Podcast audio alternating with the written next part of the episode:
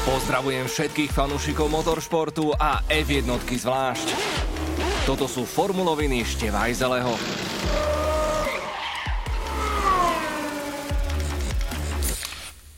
Súboj titanov, časť tretia. Podtitul Bacha na limity.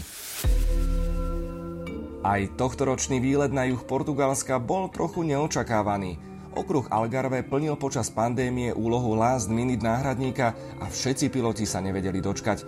Výrazné prevýšenia pripomínajúce húsenkovú dráhu, rýchlo plynúce a ešte k tomu aj slepé zákruty, proste výzva. Akurát to malo jeden významný limit. Vlastne dva.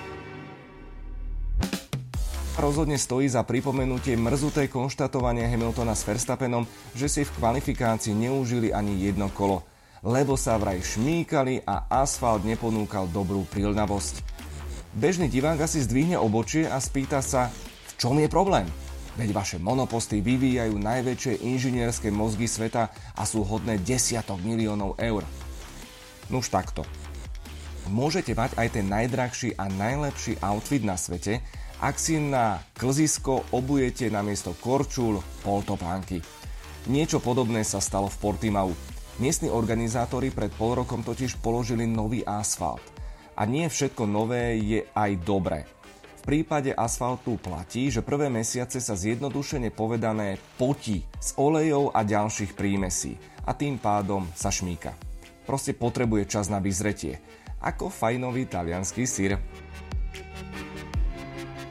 A keď už sme pri tých Talianoch, tak Pirelli dodalo týmom tie najtvrdšie pneumatiky, takže krasokorčuliarská reví sa mohla začať.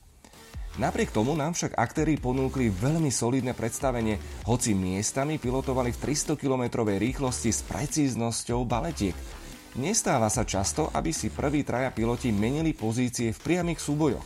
Najprv Verstappen predbehol Hamiltona, ten mu to neskôr vrátil a následne si Lewis poradil aj s kolegom Bottasom. Na toho si neskôr počkal aj Max, a v stabilizovanom poradí nás čakal záverečný rozstrel o najrýchlejšie kolo. Bota s Verstappenom vymenili na posledné kola pneumatiky a napokon bol presne o 16 tisícin sekundy rýchlejší pilot Red Bullu.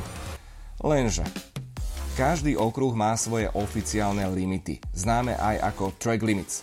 Zjednodušene povedané je to ohraničenie buď bielou čiarou alebo obrubníkom, ktorý vo vybraných úsekoch nesmiete prekročiť všetkými štyrmi kolesami, lebo podľa všetkého tým získavate výhodu.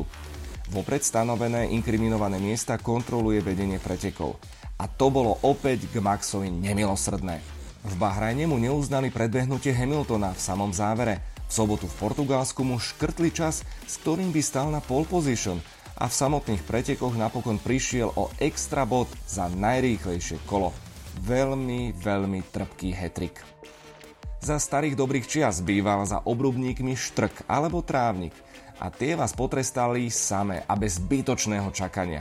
Dnes každý pilot trpne podobne ako futbalista pri systéme videorozhodcu.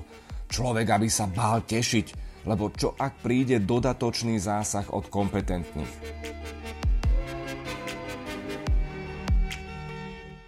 Prepačte priatelia za pomerne negatívny kontext, ale už ma to dlhšie hnevá. V podstate ide len o to, že prevádzkovať štrk a trávnik popri trati je pre všetkých nákladnejšie a v niektorých smeroch aj nebezpečnejšie.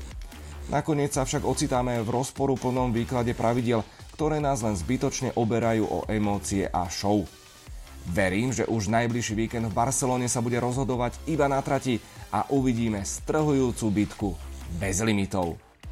A len tak by the way, ak horíte nedočkávosťou, že čo to stvára majstrovský Red Bull RB7 na Bratislavskom hrade či Karlovom moste, tak určite pozorne čekujte stránku redbull.sk lomeno F1.